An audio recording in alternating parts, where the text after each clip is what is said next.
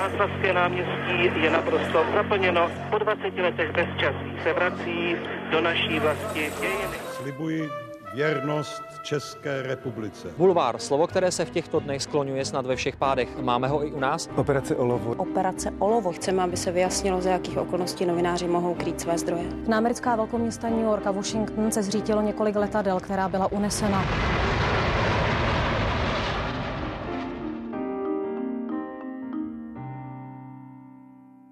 Pozbíral už několik tisíc příběhů válečných veteránů, lidí, které persekuoval komunistický režim, ale i těch, kteří se na totalitních režimech podíleli.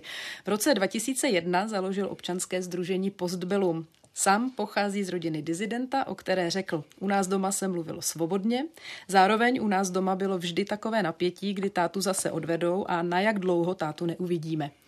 Srdcem je, jak sám říká, Střešovičák. Do dnešního dílu podcastu Background ČT24 přišel novinář a publicista Mikuláš Kroupa. Dobrý den a já jsem velice ráda za to, že jste přišel. Děkuji za pozvání a za milé představení. S těma Střešovicema jste mě milé překvapil. Tak to jsem ráda. Od mikrofonu na Kavčích horách zdraví také Veronika Malá. Má paměť národa i nějaký příběh spojený se Střešovicemi? No, no, tam eh, je řada velkých příběhů. Ehm, jeden z těch, eh, který byl přímo naproti nám, my jsme tam žili dlouhá léta v takové vilce se zahradou, Vila Květa se jmenovala, tak naproti nám bydlel takový dvoumetrový šlachovitý muž, eh, Ludvík Korč, eh, do jeho rodiny, nebo jeho rodinu jsme dobře znali, byli jsme sousedé a e, moje rodiče e, tam byli pozváni, třeba na nějaké sousedské posezení a jednou při takovéto příležitosti se táta ptal Ludvíku, době už 90, jak ty si vlastně zažil válku. A Ludvík vyprávěl o tom, že musel narukovat do Wehrmachtu, protože vyrůstal nebo se narodil ve Slesku, e, měl takzvanou Volksdeutsche, eh, tedy povinnost nastoupit do Wehrmachtu eh,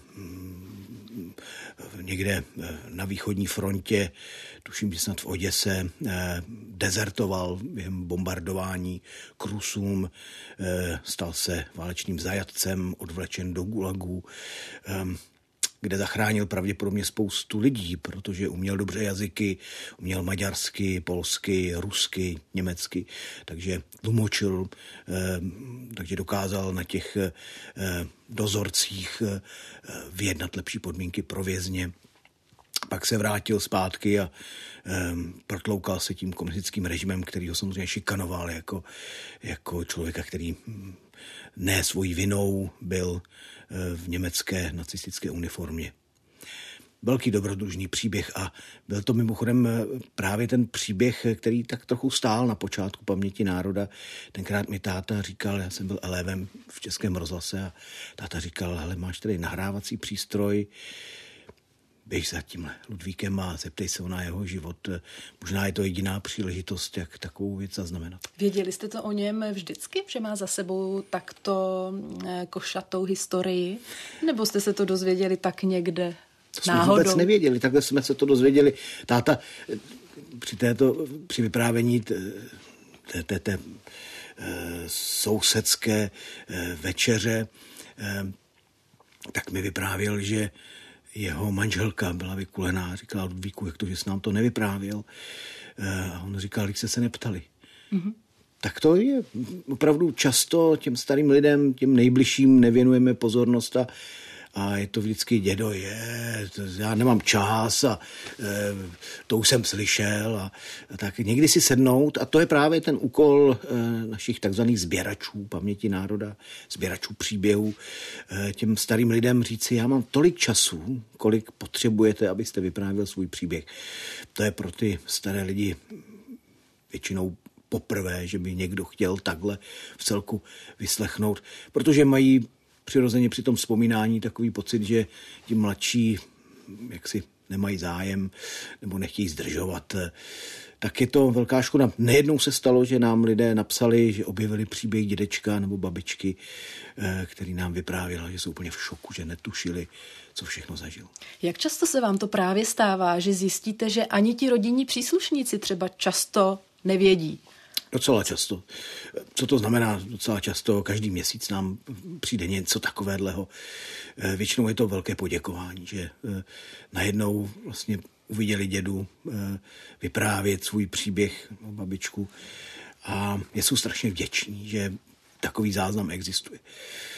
Tak to nám dělá velikou radost. Když jste říkal, spotřebujeme na to tolik času, kolik budete potřebovat, kolik je potřeba. To znamená, jak dlouho nebo kolik materiálu Někdy třeba o jednom tom konkrétním příběhu jste schopni schromáždit. To není fráze. My skutečně máme tolik času, kolik potřebuje ten člověk. Takže ilustrativně. um, tak nejdelší rozhovor uh, byl, myslím, že s Pavlem Macháčkem, který bydl tady kousek na Kavčích horách. Uh, tam tomu jsem věnoval asi 15-16 hodin.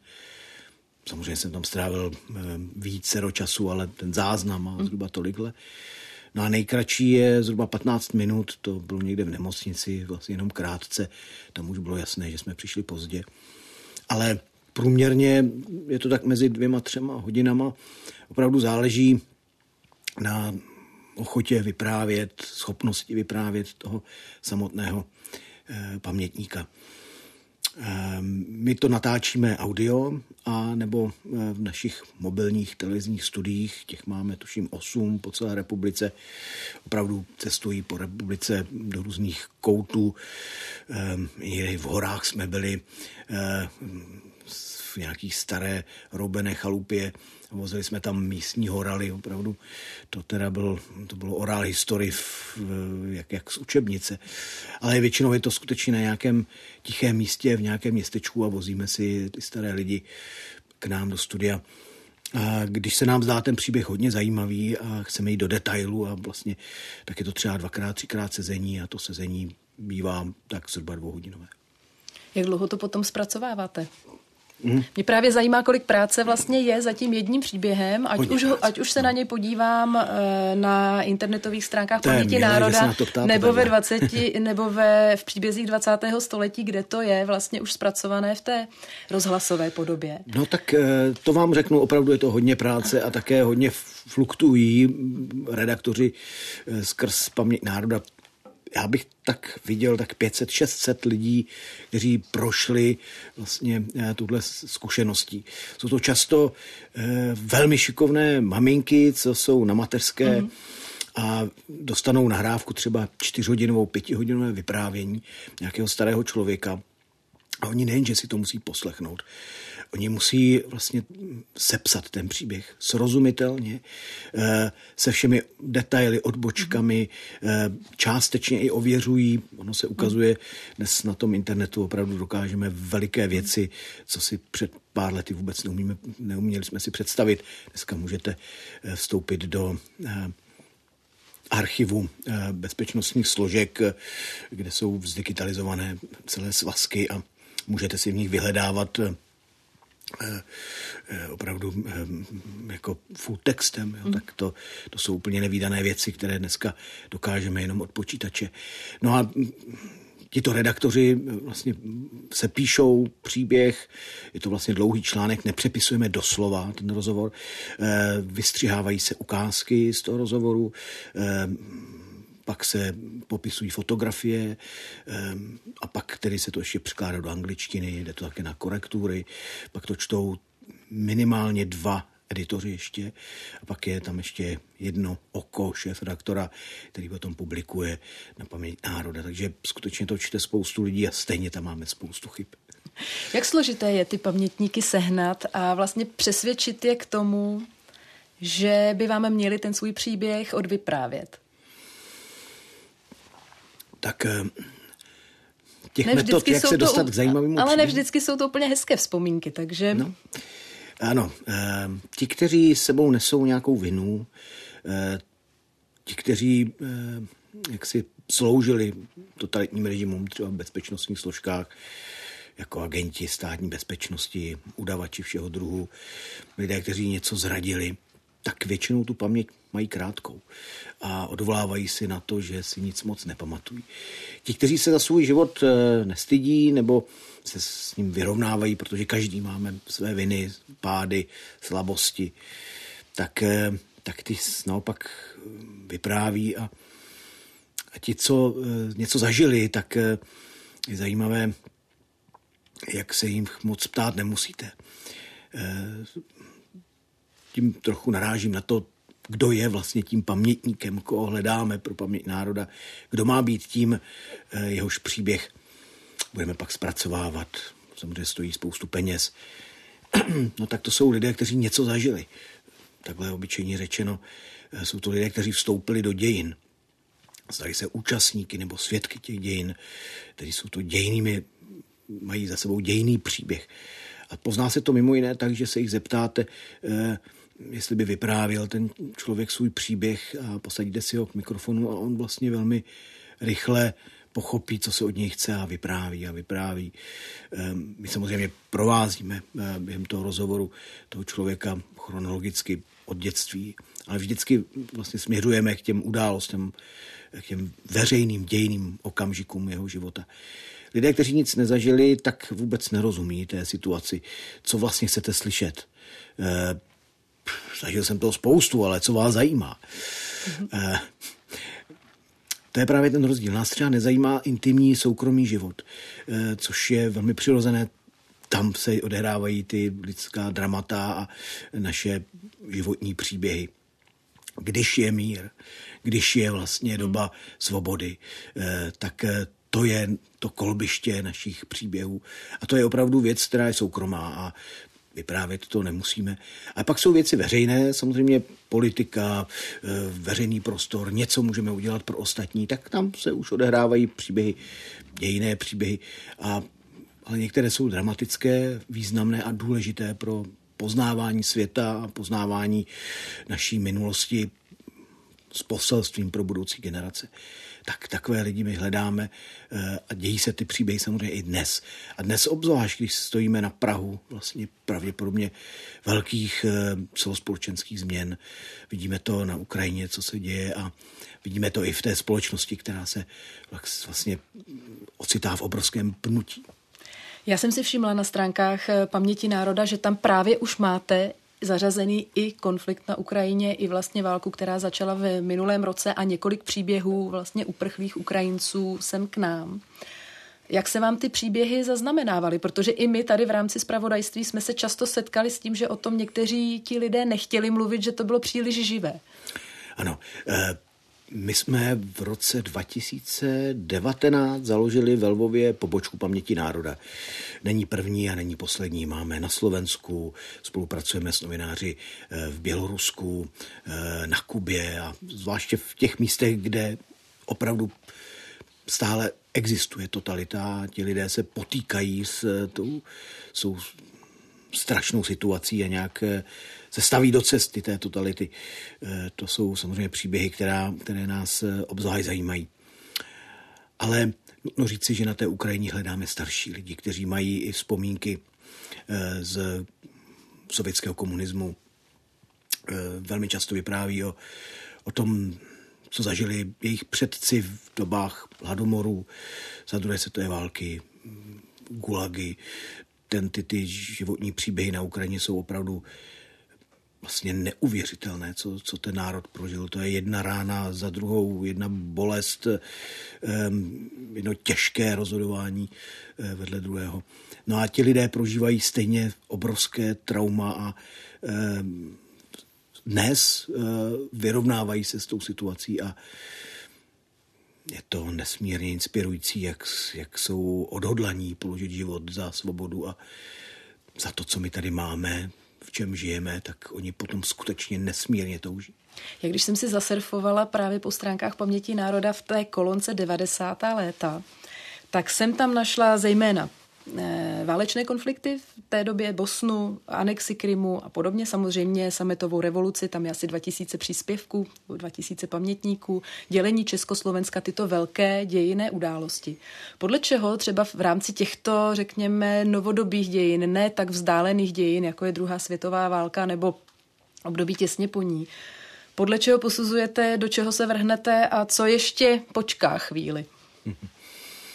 Aby se tomu správně rozuměla, na paměti národa skutečně jsou vlastně takové to nástroje, jak hledat a vyhledávat příběhy. Ale nejsou to příběhy lidí, kteří zažili zásadní gro právě na během sametové revoluce.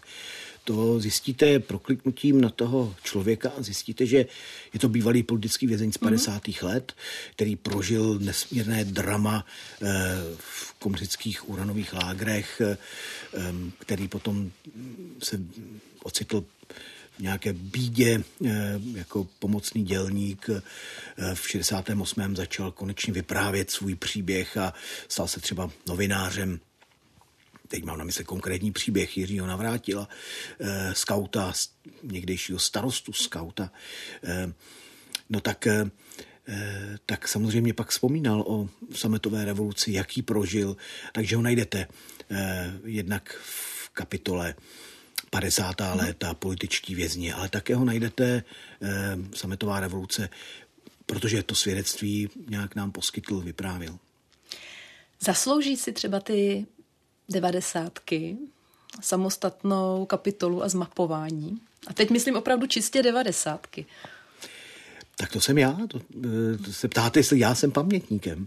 Z tohoto pohledu ano. Eh, byť si myslím, že jsem zažil eh, vlastně v tom veřejném prostoru eh, třeba eh, obnovování skautingu. Mm-hmm. O tom bych asi dokázal něco vyprávět. Eh, ty první tábory, jak jsme si scháněli a šili stany a jak jsme chodili ve vatovaných bundách. Ale těžko bych třeba vyprávěl o politice, bylo mi 15-16 let, takže stejně, kdybyste chtěla vědět víc o těch 90. letech, o té ekonomické transformaci, tak bych vám doporučil spíš třeba Vladimíra Dlouhého. Mm-hmm. Ale když už ho budete mít před mikrofonem, tak se ho zeptejte na to, jak, e, za jakých okolností vstoupil v těch, e, na konci 80. let do komunistické strany. To patří k jeho životu a on mm-hmm. mimochodem o tom velmi dobře a zajímavě vypráví. A, ale ano, já se také vlastně z tohohle úhlu pohledu mohu cítit již eh, povolaným, protože jsem ty 90. léta prožíval, eh, vyrůstal, eh, vychutnával, ale můj pohled na ty 90. léta asi nebude úplně stejný, eh, jako má pohled třeba 20-letý mladý, progresivní, levicově orientovaný člověk, který si o nás myslí, jaký jsme bumři a e, taková stará, zastaralá generace. Já si to hrozně směju, protože my jsme si to taky mysleli o zase našich rodičích a, a naši rodiče si to zase mysleli o, o té předchozí generaci. Táta mi vyprávěl, jak eh, zažil vlastně dobu, kdy v každý hospodě seděli takový starci u těch stolů a popíjeli a, a vedli, vedli takový nudný řeči, no všechno to byli legionáři z první světové války. Že ty generace samozřejmě vyklízejí pole, najednou tady nejsou a Nutno říci, co my bez nich. Eh, najednou nám zmizí, teďka v téhle době nám mizí generace z druhé světové války, ta, ta, ta druhoválečná svědectví o obrovském životním nasazení, nasazení svého života proti opravdu nes, nes, neskutečné eh, totalitě, která vraždila miliony lidí eh, jenom pro rasovou, etnickou příslušnost. Ehm, já to na to poukazuju, že teda se skutečně něco proměňuje v té společnosti a nejednou, jak je vzácná paměť národa, že všechny ty lidi, lidi kteří by chtěli třeba nějakým způsobem revitalizovat nebo obhajovat nacismus, nebo dejme tomu italský fašismus, ehm, nebo jiné diktatury, ehm, znevěrohodňovat eh, jak si ty události, tak paměť národa je tady takovým valem zdí proti těmhle dezinformacím, protože to, co ti lidé zažili a vyprávěli, autenticky také už nejsou mezi námi, eh, jak si tak eh, jsou zaznamenané celé vzpomínky, neskreslené, tak, jak oni pamatovali tu dobu. Tak doufám, že paměť národa třeba přispěje k tomu, aby tihle lidé prostě neměli takový prostor. Mě eh, spíš napadlo v souvislosti s těmi devadesátkami i to, že vlastně teď jsou ty pamětníci tohoto období i třeba těch podnikatelských divokých devadesátek v zásadě k dispozici. Je jich eh, ještě hodně. Tak jestli je to určitá příležitost pro vás to využít, nebo jestli je ta priorita spíš ještě otočená k těm vlastně pamětníkům eh, třeba i té druhé světové války, kterých už je opravdu méně a méně. Ano, ano, ano souhlasím, je to naše téma a zpracovávali jsme ho v několika pořadech eh, příběh 20. století pro českou televizi. Scháněli jsme různé vexláky, hmm. různé právě podnikatele. Um, tohohle typu, který využili eh, určitého příležitosti. příležitosti zákonného jaksi zákonných mezer a zmocnili se eh, obrovských majetků. A víte, oni ne všichni chtějí vyprávět. No, eh, my je k tomu samozřejmě nutit nemůžeme, ale ta 90. léta měla také prostě úžasné lidi. Úžasné lidi, kteří něco budovali, i třeba mezi podnikatelema, kteří prostě eh, navázali na nějakou rodinnou tradici, dostali zpátky v restitucích majetek, pod jehož vahou by se kde kdo zhroutil a oni se odvážně pustili do hospodaření a, a myslím, že ta poctivost eh, a láska k tomu, k tomu, k tomu majetku, rodinnému majetku, ta, ta odpovědnost k němu, tak je velmi inspirující a myslím, že to na tom opravdu může tato společnost stavět. Takže ano, eh, zkoušíme oslovovat i ty eh, vexláky a velmi často mezi nimi najdete bývalé příslušníky státní bezpečnosti, eh, různé takové, použiju takové bošklivé vulgární slovo, vychcánky. Ano, tak takové lidi oslovujeme a také zveme, aby vyprávěli. Často z nich je již třeba na sklonku života, taky žili velmi neskromný a nezřízený způsob života. Jsou to alkoholici nebo prostě taky často lidi dost opuštění. S mnoha bývalými eh, STBáky, když jsme se snažili opravdu v té skupině najít ty vypravěče, tak eh, s řadou z nich jsem mluvil a vlastně mimo záznam byli ochotní opravdu říct, kde co.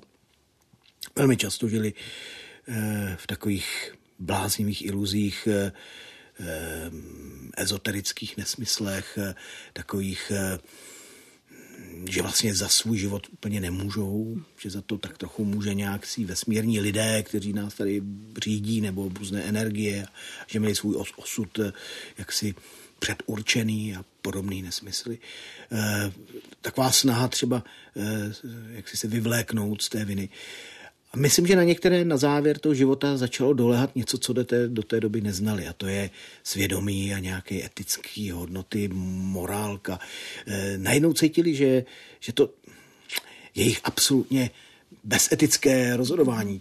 Oni to také často říkali, že by sloužili velmi dobře i jakémukoliv jinému režimu. Prostě jsou dobří ve své profesi, eh, tak eh, co se tady nakonec i demokratický stát, režim potřebuje eh, tajné služby a že oni to umí dobře a že by posloužili prostě neměli žádné etické, etické normy, které by jim bránili prostě sloužit nacistům nebo komunistům.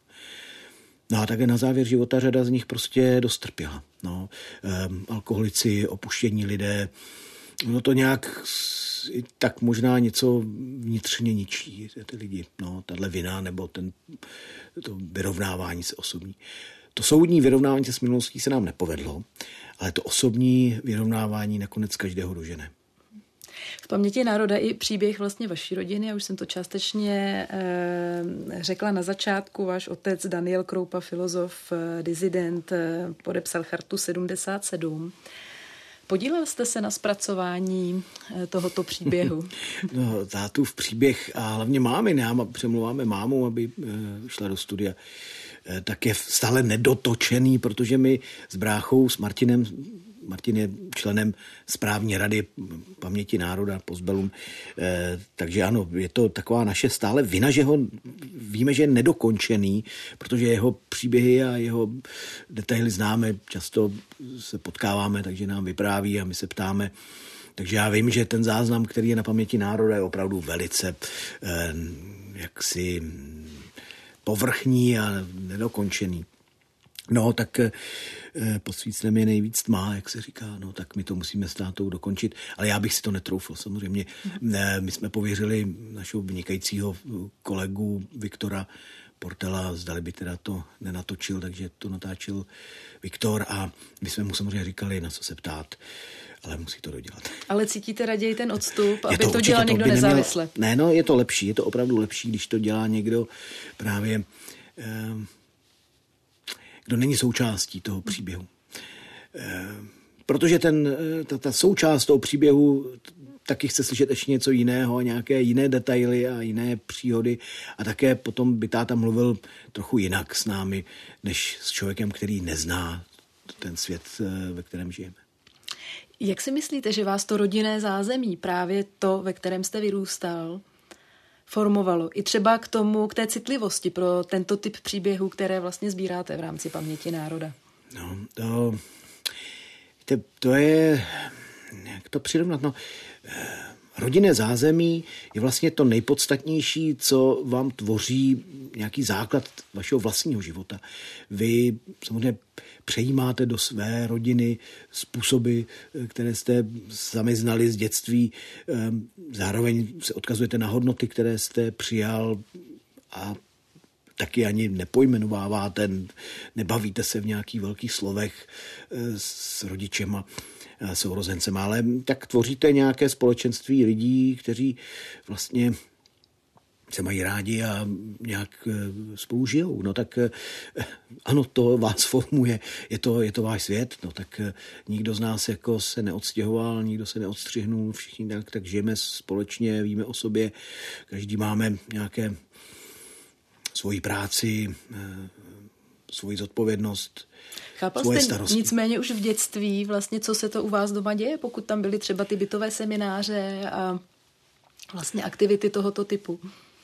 Dětsky jsem to chápal, eh, takže na táboře, eh, nějakém podnikovém táboře, kam nás rodiče poslali v létě, což byl bezvadný tábor, já si na to hrozně rád vzpomínám, tak jsme o tátovi tvrdili, že je artista. Jo. A ty vedoucí říkají, to, to neříkej o tatínkovi. A to jsme nebyli schopni pochopit, proč nemůžeme říkat, že náš táta artista. Um, zároveň tak eh, ty bytové semináře z pohledu toho dítěte eh, bylo, že přišlo spoustu fousatých a dlouhovlasatých eh, lidí, které jsme vždycky některé z nich jsme čapli a zatáhli k nám do pokojíčku a dali mu knížku tlustou a vybrali nejdelší pohádku a on nám ji musel dlouho mhm. číst.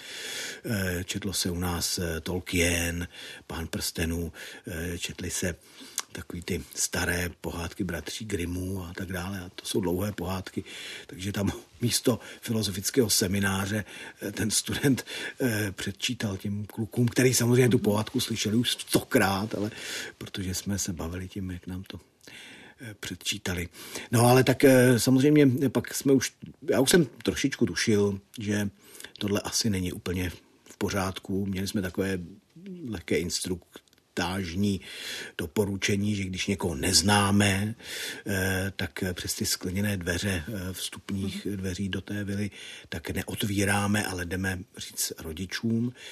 Pamatuju si, jak jsem viděl párkrát nějaké podezřelé auto a lidi tam sedící a dlouho tam seděli a tak, tak sledovali, kdo k nám přichází a odchází, ale to jako dítě vůbec ne, neřeší nebo se tím nějak nestresuje.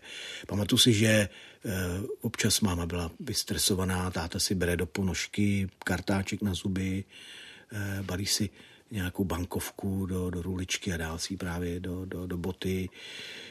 No, pak nás jednou vzal... Pro případ, že by... No, no, že byl ho... zatčen a byly, byly prostě dlouhý výslechy a, a taky byly prostě takové chvíle, kdy to asi bylo hodně hustý pro rodiče. Táta mi jednou vyprávěl, že právě v době té asanace, kdy teda opravdu šlo do tuhýho, tak eh, ten estébák eh, na něj spustil takovou písničku, kterou teda nečekal, že ve vedlejší místnosti jsme všichni, celá rodina, zbalený a připravený, že nás narození čeká letadlo, eh, že vybereme jakoukoliv destinaci a okamžitě prostě nasedáme, letíme. Tenkrát asi to bylo hrozně těžké pro tátu rozhodovat, že tam vedle je máma opravdu s dětma. Eh, pamatuju si, že jsme, eh, to bylo v Nuslích, teď jsem tam nedávno jel na kole, jak jsem tam musel zastavit a hledal jsem eh, v tom činžáku nebo v tom paneláku byt, jenom tak jsem se díval, který to byl, to jsem už asi, ale ten vstup jsem si našel, no tak tam se odehrávaly takové scény, že my, oni, oni tátu sebrali vždycky před víkendem, v pátek, když se vracel z práce, abychom nemohli sednout do svého malého Fiatka, kam jsme se vešli všichni, šest, šest dětí. Jsme se fakt namačkali, byl ten malý Fiatek a e, ujeli jsme těm fízlům. A dělali jsme to tak, že táta to měl zaparkovaný vzadu, e, jako ze dvora a nějak prostě z práce to proběhlo nenápadně. My jsme byli zbalení, vyběhli jsme s kuframa rychle, nastrkali do auta a projeli jsme kolem nich. A tu si, jak, si, jak na ně máváme e, na ty fízly. Tak to jsou spíš takové prostě radostné, zábavné historky, ale protože to dítě bylo chráněno. Myslím, že rodiče nás opravdu chránili. Ještě si pamatuju jednu scénu, a to teda také řeknu. E, táta nás bere někam na Kokořínsko k dobalům, e, Dobalovi, Bendovi, Skalický, to jsme byli vlastně jedna veliká rodina, náš byt opravdu se stával takovým průchozím, furt tam někdo byl. To, to velmi dobře jak si znám tu atmosféru té, té, té zvláštní komunity. To, to pro dítě bylo hrozně eh, příjemné, že tam vlastně jsme nikdy nebyli úplně sami, furt tam byly babičky a furt tam někdo četl nějakou knížku a furt tam debatovalo. Ty, eh, a život. Byl to opravdu mm-hmm. život. No, ti lidé se navštěvovali, často se navštěvovali, což dneska už je úplně pryč. Ale pamatuju si, jak jsme jeli s tátou za Dobalovejma eh, na Kokořín a tam u ohniště sedějí spoustu těch zase vlasatých, fousatých lidí a pijou všichni pivo a v čele, jakoby, nebo tak je takový místo kolem něj, je takový chlap, který má nejdelší vousy a nejdelší vlasy a má takovou čepičku, v obrovskou harmoniku a hraje já jsem to úplně prožíval, protože jsem znal ty písničky, byl to Jim Chert, mm-hmm. hrál příslušníci přijeli a obušky však neměli, jako opravdu úplně neuvěřitelné písničky a já a pil jedno pivo za druhým, jako dítě jsem byl fascinovaný, jsem počítal, kolik piv vypil, 12, pamatuju to říká, jsem spočítal 12. No a potom zjistíte, že z celého toho tam širokého okolí, vždycky tam někdo byl, nadával, ty fízlové zase o tom věděli svině je tady mezi náma. Nějaká svině to zase napráskala. Tak po 89. jste najednou zjistil, že ten s těma nejdelšíma vlasama, fousama, s tou harmonikou, tak to prostě napráskal. No. E, tak eh, tohle je můj zážitek a jako vlastně docela takové probuzení, no, eh, když jsem tohle zjistil. Tomu jsem fakt nebyl schopný uvěřit, že Jim Chert je agent státní bezpečnosti. No a že spoustu těch písničkářů teda bylo jako hodně namočených, že to nezvládlo, tak mluví se o Nohavicovi a o dalších. Jo. A nějaké doklady k tomu máme, jo, že kromě toho seznamu se objevují i jako tedy eh, ty udavačské zprávy. To teda člověka vlastně eh, hodně zranilo, protože ty písničkáři pro, pro nás, pro moji generaci teda hráli vel, velkou roli.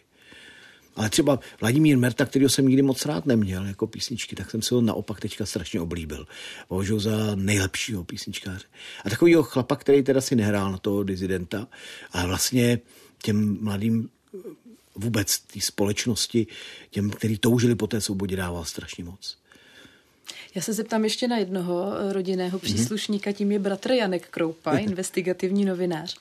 Bavíte se spolu někdy o práci? Moc ne. Proč to tak je? Tak máme jiné věci, o kterých se Samozřejmě. kecáme, ale eh, občas, já vím, že je takový neslušný se ptát, co dělá, to neřekne nikdy.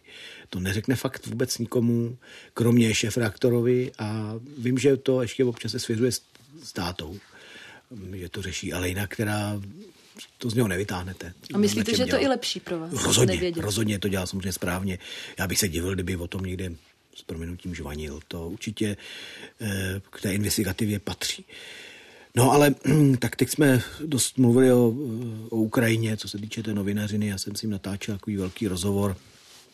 No ale jinak eh, jo, eh, zajímáme se vzájemně o, o, o tu práci ale tak samozřejmě se zase tolik nepotkáváme. Jednou jsme pracovali i v jednom baráku v Českém rozhlase, tak to byla sranda, jsme se občas potkali na chodbě. Jídelně. Mezi, mezi, to ne, já jsem tam vlastně nikdy moc jako nechodil na, do jídelny. My jsme jako externisti vlastně jenom proběhli, využili studio a se běželi. Um, takže s Jankem jsem se potkával vlastně najednou na, chod, na chodbě Českého rozhlasu, tak to bylo sympatické. No. Teď jste zmínil ten Český rozhlas, tím jste spojený vlastně po valnou většinu vašeho profesního života. Chtěl jste být vždycky novinářem, nebo to tak nějak vyplynulo? No, já jsem hodně toužil potom eh, pracovat v Českém rozhlase. To, to médium mě strašně naplňuje, strašně baví, považuji za vlastně nejzdílnější. A ukazuje se, že to mluvené slovo opravdu začíná vítězit nad tím, nad tím čuměním na bednu. Rozhodně to jsem v dnešní říkal, době vždycky... zažívá určitou renesanci. No právě. Já, já o tom mluvil ale už dávno, že tohle přijde, že lidi objeví mluvené slovo, protože ono opravdu vlastně kultivuje, na rozdíl od toho čumění na televizi. Já to trochu přeháním, samozřejmě eh, záleží na, na, na, na co koukáte.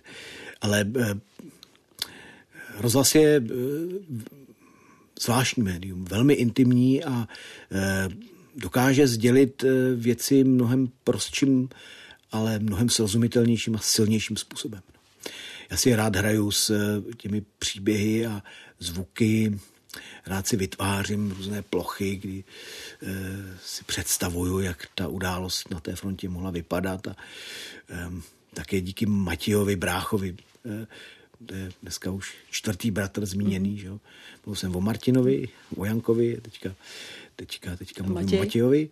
E, tak Matěj dělal znělky a hudbu a různé podkresové věci, to je velký hudebník, ten toho e, jak si zdědil po našem pradědečkovi Pavlu Božkovcovi asi nejvíc.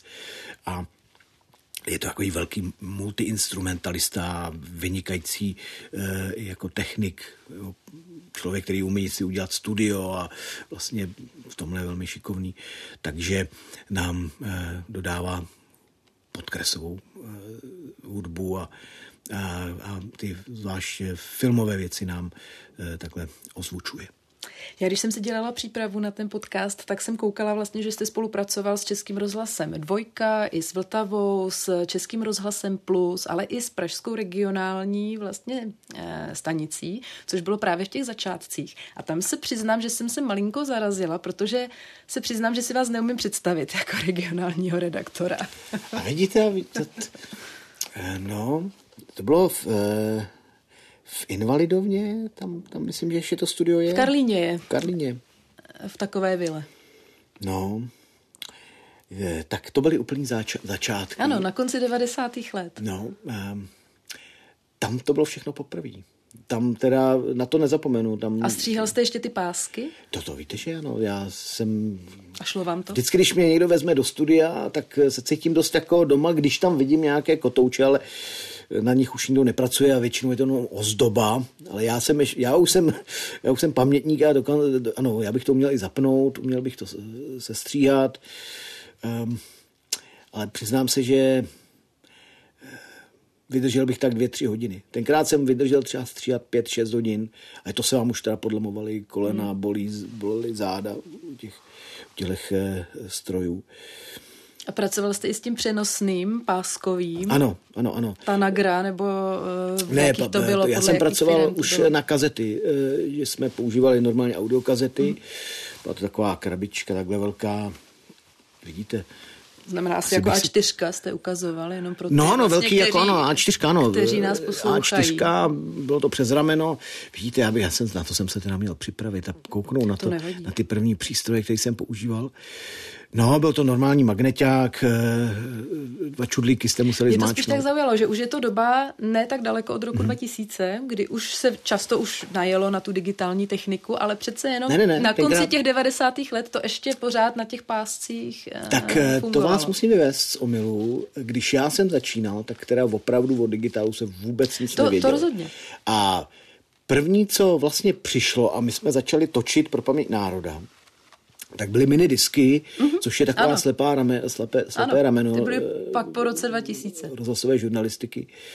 A ty byly taky docela dobrý, akorát se na nich hůř stříhalo a taky se to muselo v reálném čase přetočit um, do počítače a e, tam, tam, se, tam se dělili ty rozhlasáci na ty, kteří říkali, tak tohle se teda na ten analog vůbec nehrabe. To je teda také hnusný zvuk, prostě to je, to skončí. Jo. To, eh, no, tak eh, dneska Dneska víme, že ten vývoj opravdu šel strašně daleko, ale tenkrát jsme dostali, já jsem vlastně byl na vojně, odešel jsem z rozhlasu pak na vojnu, ale já jsem v rozhlase byl jako elef, takže po vystudování vyšší odborné školy publicistiky, tak jsem eh, asi půl roku nebo tři čtvrtě roku opravdu dělal takového externistu pro rozhlas. A pak jsem odešel. Já jsem čekal, až mě povolají na vojnu, kterou jsem si tam vyprosil, že bych přece jenom ten rok chtěl strávit eh, v nějakých profesích, eh, které jsou mi blízké. Takže mě zařadili do časopisu A-Report pod ministerstvo obrany. Jsem takový jak základní služby. Tam jsem teda také zažil spoustu teda bizarních eh, momentů. Tam byl ještě stará generace, co pamatovala toho bolševika, byli to sami bývalí komunisté a tak. E, docela mě mrzí, že jsem si s nima víc nepovídal o jejich e, životě.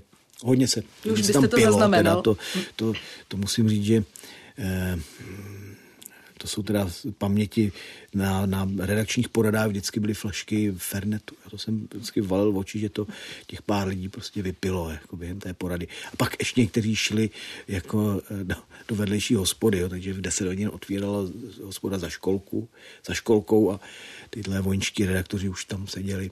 No tam se taky nespěchalo, protože to byl měsíčník a bylo nás na to docela dost. Ale zpátky k tomu rozhlasu, já jsem vlastně pak šel za generálním ředitelem Kasíkem, takový velmi přísný eh, člověk, Řekl jsem mu, že bych to chtěl hrozně dělat, natáčet vzpomínky pamětníků, že mám prostě takový nápad. Eh, bylo to opřený o nějakým takový dopis, který mu došel. Bylo asi bylo tam sedm, osm veteránů, kteří mu napsali dopis, eh, že teda už ne, nejsou schopni sepsat v své paměti, ale že by třeba se našel nějaký redaktor, který by, který by natočil jejich vzpomínky. A já jsem ten dopis dostal jako jako elef rozhlasu, který se zabýval vojenskými věcmi, protože jsem se tam Eh, jak si objevoval jako v uniformě, což byla rarita eh, v tom, v tom 99. nebo 2000, 2001 jsem se tam začal objevovat v uniformě vojenské s, s baretem a paní Fialová, to byla taková pověstná vrátnice, star, star, stařenka, tak byla z toho strašně nadšená. Říkala, že je hrozně ráda, že tady ty kluci, nik, nikdo z nich nebyl na vojně a neví ani, neznají hodnosti. Tak s paní Fialovou eh, jsme tam vedli dlouhé hovory. Ale ještě eh, zase uhýbám, pardon. Václav Kasík tenkrát řekl, že to je bezvadný nápad natáčet ty válečné veterány systematicky. A jestli bych nenatočil jeho maminku, to bylo hezký. Já jsem říkal, no tak ano, to samozřejmě natočíme. A ona byla váleční veterán. Říká, ne, eh, prostě to je moje maminka. Eh, eh, bylo by hezký zaznamenat její vzpomínku. Říká, co zažila? Říká, nic moc, ale bych rád, aby maminka prostě ten záznam její vyprávění celého příběhu. Já jsem říkal, no tak ano, tak já, já teda natočím vaši maminku.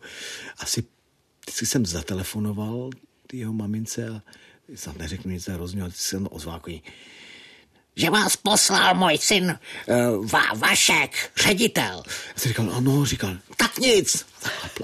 Prostě asi na popátý už jsem říkal, neposlal, neposlal. Tak, tak mi řekla, že stejně nemá chuť. Tak bohužel tyhle vzpomínky jsme nestihli. Nestihli jsme ani Václava Kasíka, který mm. taky měl o čem vyprávět, ten teda nečekaně zemřel. No, tak... Ale vlastně toto už bylo to období, kdy jste se do těch příběhů začal vlastně dostávat i v rámci ano. té armádní redakce. On nám dal pět jste... nahrávacích přístrojů, to byly právě ty Aha. minidisky. A byl s tím dost, dost velký problém, protože ty placičky, které se do toho dávaly, tak jsme měli dvě krabice. Jedna krabice byla nadepsaná přetočené a druhá krabice byla nepřetočené. A každý redaktor, Teď byl nás pár, právě. A dvakrát se nám to stalo. My prostě doteďka mm. máme ztracený nějaké nahrávky. Hrozná škoda, já, já to nezapomenu, že prostě někdo přišel a místo, aby si vzal na natáčení z přetočených, tak si vzal z nepřetočených. No. Takhle jsme ztratili asi tři nebo čtyři nahrávky a fakt mě mrzej uh, úžasných lidí. No ale tak eh, eh, chci říct, že opravdu ten projekt Paměť národa vznikl v prostředí Českého rozhlasu jako rozhlasový projekt, ale velmi rychle jsme pochopili, že musíme začít používat tu audiotechniku, audio-video techniku. Eh, výborný nápad byly, byly ty, ty studia takzvané iDirecty se inspirovali ve Spojených státech tenhle způsob natáčení. Poprvé začal používat dokumentarista Errol Morris, Eh, o kterém napsal Viktor Portel, náš eh, kolega diplomovou práci, takže jsme měli opravdu eh, dobrý vhled, jak to udělat, takže ty studia, jak si postavit, jak je rychle zbalit a jaký kamery musí být a jaký, jak má prostě vypadat takovéhle studio, tak jsme, tak jsme měli docela snadno. Ten for je v tom, že vy na tu kameru musíte přidělat takový polopropus, takový tubus s mhm. polopropustnými zrcadly. A redaktor sedí vedle kameramana, vedle kamery, a jeho tvář je vlastně přenášená přes ty Aha. zrcadla před objektiv a pamětník vlastně nevidí kamery, ale vidí vaši tvář. Ví, že je samozřejmě natáčený z různých mm-hmm. stran, ale vidí jenom vaši tvář. A je to velmi takové přirozené, příjemné, eh, tiché, soukromé prostředí a ti lidé se rozpovídají, nejsou vůbec nervózněni eh, tou technikou. To je docela vychytávka. Je to? Funguje to. A jsou to hezké právě záznamy. Jo? Vy vlastně vidíte přesně, eh, ten vypravěč vypráví divákovi přímo vlastně z očí do očí. Možná ta intimita i toho rozhlasového záznamu, že se do toho trošku Myslím, dá že dostat? ano. Záznamy, eh, audio záznamy z těch rozhovorů samozřejmě rád používám i do příběhu 20. století rozhlasových, protože ty klopáky a ty mikrofony jsou dneska perfektní. Rozplakal vás někdy některý příběh, který jste eh, zaznamenával? No tak to vám řeknu skoro každý. To lidské příběhy jsou vždycky dojemné. No tak, tak to je. Ano, rozplakal a e, jako při zpracovávání, jako když se nerozpláču, tak si říkám, dělám něco špatně. Ano, dojímá mě ty, ty příběhy. Jak to na člověka dlouhodobě působí? No tak... Už emoce jsou... Ne, ne, ne, ne, emoce, emoce, emoce jsou stále přítomné a jsou ovlivňovány vším možným celým prostředím. Eh, víte, když zpracováváte eh, silný příběh eh, politického vězně, který vám vypráví, jak přivedou na návštěvní den po půl roce po dvou, no, po roce eh, jeho malého syna. A on ho vidí po té dlouhé době a dokonce bachař mu dovolí, aby si ho vzal na klín. A on tak to dítě na něj kouká a říká, a tatínku, eh, kdy k nám přijdeš zase domů? No, tak eh, to ten pamětník přitom samozřejmě sám je Dojat. velice pohnutý. A vy, když to zpracováte, tak ve vedlejší jako místnosti slyšíte svoje děti, jak tam řádějí. Že? Tak to si nejenom uvědomíte, jak je to prostě super, v jaký době žijete a co ty lidi vlastně pro nás udělali. Je některý příběh, na který jste obzvlášť hrdý, že se vám ho podařilo sehnat, zaznamenat? To je opravdu, eh, tam jsou obrovské poklady na paměti národa a strašně rád vzpomínám na obrovské legendy, obrovské legendy. Franček Feitl, Franček Peřina, letci RAF, eh, generál Tomáš Sedláček, Miroslav Kácha, generál Kácha.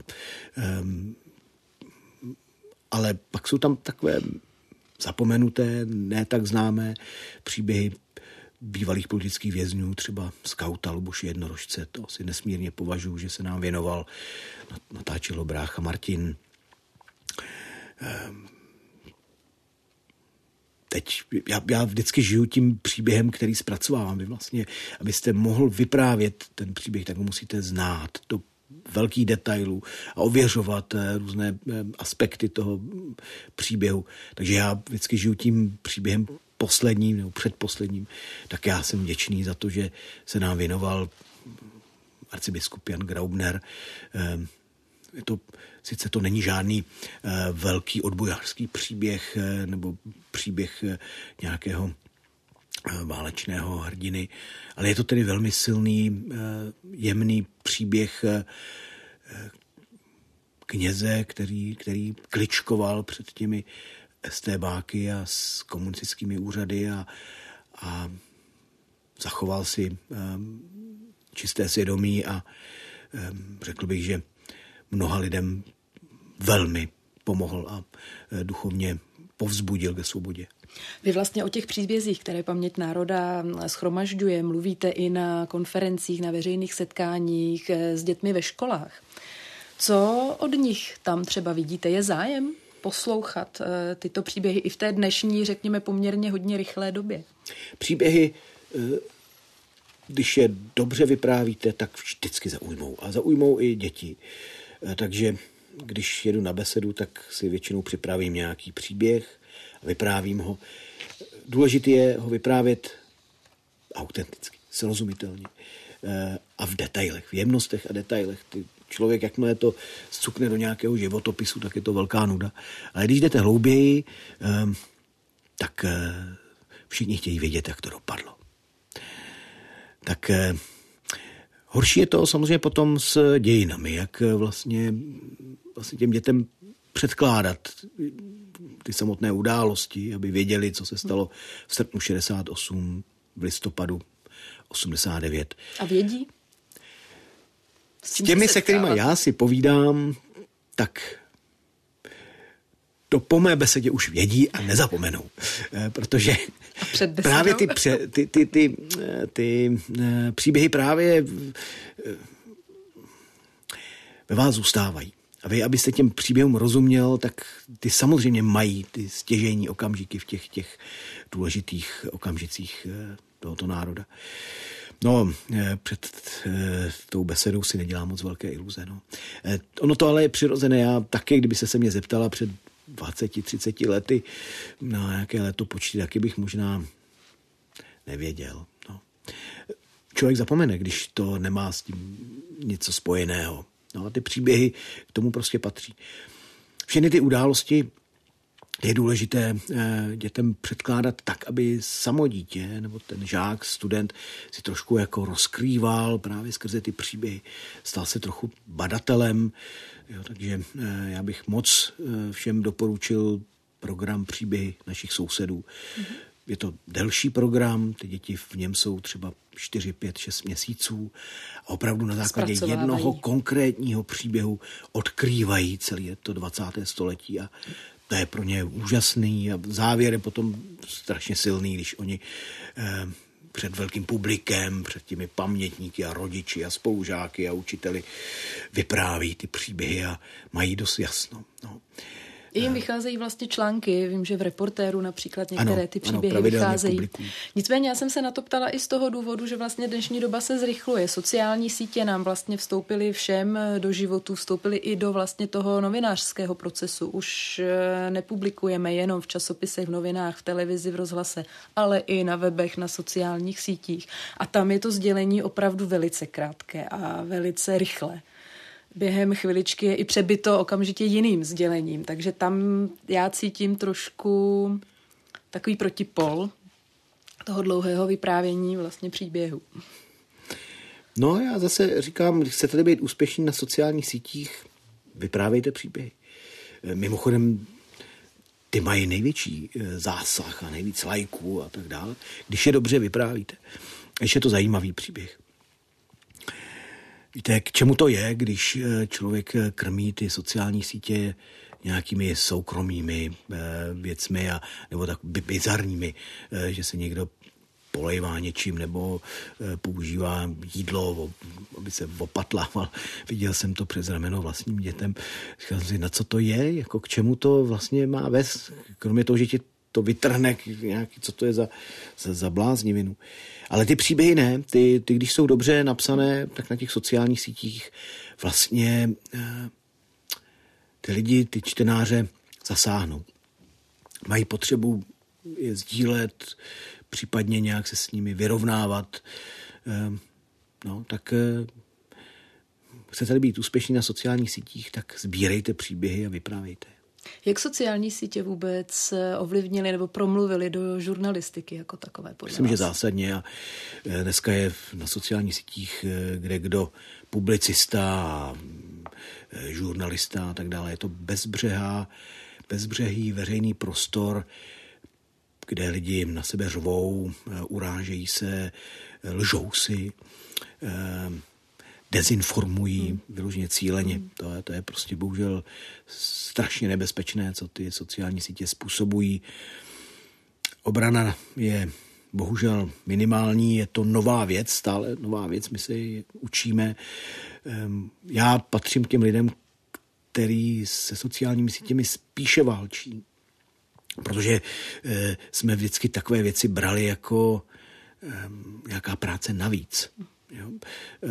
Stejně jako když jsme brali práci internet. Eh, když jsem dělal něco do vysílání, tak mě občas někdo zachytil a říkal, prosím vás, ne, ne, nespracoval by se to ještě i pro internet. Já si pamatuju leta, ještě když jsme říkali, je, že to je taková nějaká práce navíc, jako, tak se to odbejvalo nějakýma pár větama. Eh, no tak dneska někdy je to opravdu primární. Vlastně tam se vlastně ty věci sdělují. No, já se domnívám, že eh, my se musíme naučit s nimi žít a naučit se s nimi pracovat, přijmout je, eh, bránit se proti eh, dezinformacím. Zatím se nám to teda bohužel nedaří. Otázka je, jestli je nějaká účinná cesta, nebo jestli už někde na něco účinného přišli. Já myslím, Tam... že je, jsou tady účinné věci, nástroje. Prostě trestat lidi, kteří lžou, vědomě lžou a dezinformují. A soudy musí reagovat velmi rychle promptně prostě. Eh, víte, každý veřejný prostor a každý žurnalistický projev eh, musí mít nějaká, nějaké etické normy, ale i dopady, když lžete, když si vymýšlíte. Já bych si nikdy nedovolil do vysílání dát nějakou lež, někoho dezinformovat, jak, jak manipulovat. Ehm, Český rozhlas má etický kodex. Myslím, že to je takové stěžení, eh, jaksi žurnalistické, stěžení žurnalistická pravidla, eh, která by měla platit eh, i v tomhle veřejném prostoru. Chcete-li ho užívat, chcete-li mluvit k ostatním, měl byste se řídit těmito obecnými novinářskými pravidly. Tam je bohužel asi problém v tom, že často lidé to chápou jako takovou platformu svobody projevu, kde si mohou říkat, co chtějí. Ale to si taky nemůžeme říkat, daleko. co chceme. No, samozřejmě. V tom veřejném prostoru stoupněte si někde na ulici a vykládejte něco, i to má svoje dopady, za které nese to zodpovědnost. Pomluva, šíření dezinformace, šíření poplašné zprávy. Já úplně na závěr odlehčím a zeptám se vás, jestli ještě pořád chodíte s bratrem na ryby. no jasně, strašně rád. Je to hezká otázka. Já se na to tak těším. No. Ano, eh, ale musím říct, že víc eh, jako vlastně si užívám, eh, že jsme s bráchou u vody a To myslím, že chodíte s Jankem, nebo Ne, ne, ne, Janek vůbec ne. Janek ne, ne, ne, vůbec ryby to nesnáší. To teda... To se omlouvám. Janku, jo, to to si tady musím zřídit pořádek. Janek ryby nejí a je mu to jo, ani příšerný. Jo? Janek vůbec ani rybu skoro nemůže vidět. Jo? Na, na, vůbec se ji ani dotknout. To rybaření považuje za nějakou šílenost, nějakou nemoc. Ono to trochu jako je, jako určitě u mého bratra Matěje, tak to, ten, ten se nakazil touhle mlčenlivý blázni, tak my chodíme s Matějem rádi eh, na Cholině, užíváme tam společně domek, eh, tak eh, si občas jdeme zachytat a tam probereme všechny příhody a, a co musíme udělat a opravit a tak dále. No a občas, když nám zabere nějaký okoun nebo kapr, tak máme radost. No. Tak já vám popřeju, až příště společně půjdete, Jankovi se omlouvám. Ať vám berou. A moc děkuji za rozhovor. Moc. Naším hostem byl zakladatel a ředitel občanského združení Postbellum Mikuláš Kroupa. Moc děkuji za váš čas. Děkuji moc za pozvání. Podcast Background ČT24 si můžete pustit v podcastových aplikacích, ve videu na sociálních sítích pořadu Newsroom, na YouTube a nově i teď na i vysílání České televize. Od mikrofonu z Kavčí hor se loučí Veronika Malá.